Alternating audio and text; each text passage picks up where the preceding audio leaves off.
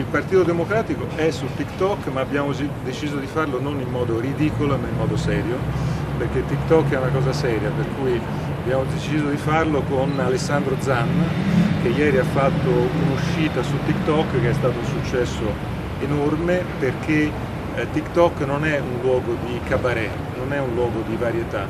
TikTok è il luogo nel quale si parla con persone, i più giovani, che vogliono sentire degli impegni seri e chiari. Benvenuti, benvenuti, sei settembre duemilaventidue, ventunesima puntata di Campagna Balneare, il podcast con cui vi accompagnerò fino alle elezioni politiche del venticinque settembre. Enrico Letta riesce a essere moralista anche parlando di TikTok. Dopo aver mandato allo sbaraglio Alessandro Zan a parlare delle proprie sconfitte parlamentari, spacciate dal segretario come grande successo politico, anche qua sembra voler usare lo scegli eh, del la sua campagna di comunicazione o con la serietà o con i buffoni, ma funzionerà? Per ora pare proprio di no. Ecco perché non deve sorprenderci il recupero del Movimento cinque Stelle nei sondaggi. Secondo l'ultima rilevazione I S I scenari di governo, il partito di Beppe Conte è al tredici per cento, potrebbe ancora crescere a danno del P D e della coalizione di sinistra-centro, e il merito è del partito di Letta. Ma rivediamo tutto il film. In piena estate i partiti discutono di alleanze per le elezioni politiche del venticinque settembre. Letta e Carlo eh, Calenda avviano una trattativa che si conclude eh, apparentemente in maniera maniera positiva. Il leader di Azione però non vuole avere nulla a che fare con Sinistra Italiana, Verdi e Articolo uno, con cui invece parte consistente del P D intrattiene rapporti che proseguiranno anche dopo le elezioni. I soliti Peppe Provenzano, Goffredo Bettini, Andrea Orlando. Amici azionisti, eh, ho fallito, ho provato a portare il Partito Democratico su un'agenda seria, concreta, quella per intenderci che chiamiamo Draghi, ma che è poi un'agenda di buonsenso per l'Italia, ma non ci sono riuscito e non ci sono riuscito per una semplice ragione, perché alla fine devono sempre contraddire quello che dicono, perché non possono dire niente, possono solamente dire noi siamo i buoni e ci sono i fascisti.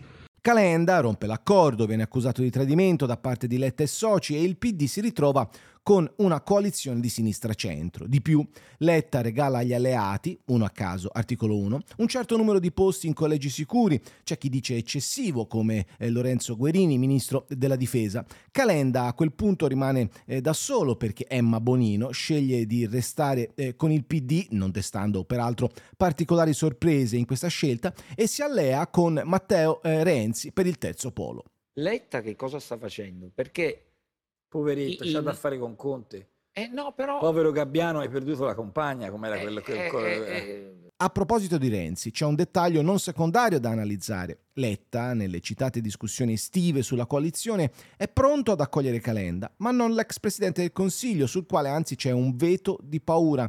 Scelta politicamente inspiegabile, se non con antichi timori pre-parigini, anche perché se lo schema è quello dell'agenda Draghi, allora la coalizione è già pronta. Poi c'è Conte che spera di rientrare nell'accordo della sinistra-centro, ma Letta, che mostra vibrante intransigenza, dice no a chi ha fatto cadere il governo Draghi. Tra questi non ci sono appunto solo Matteo Salvini e Silvio Berlusconi, ma pure l'ex amico del cuore progressista Conte.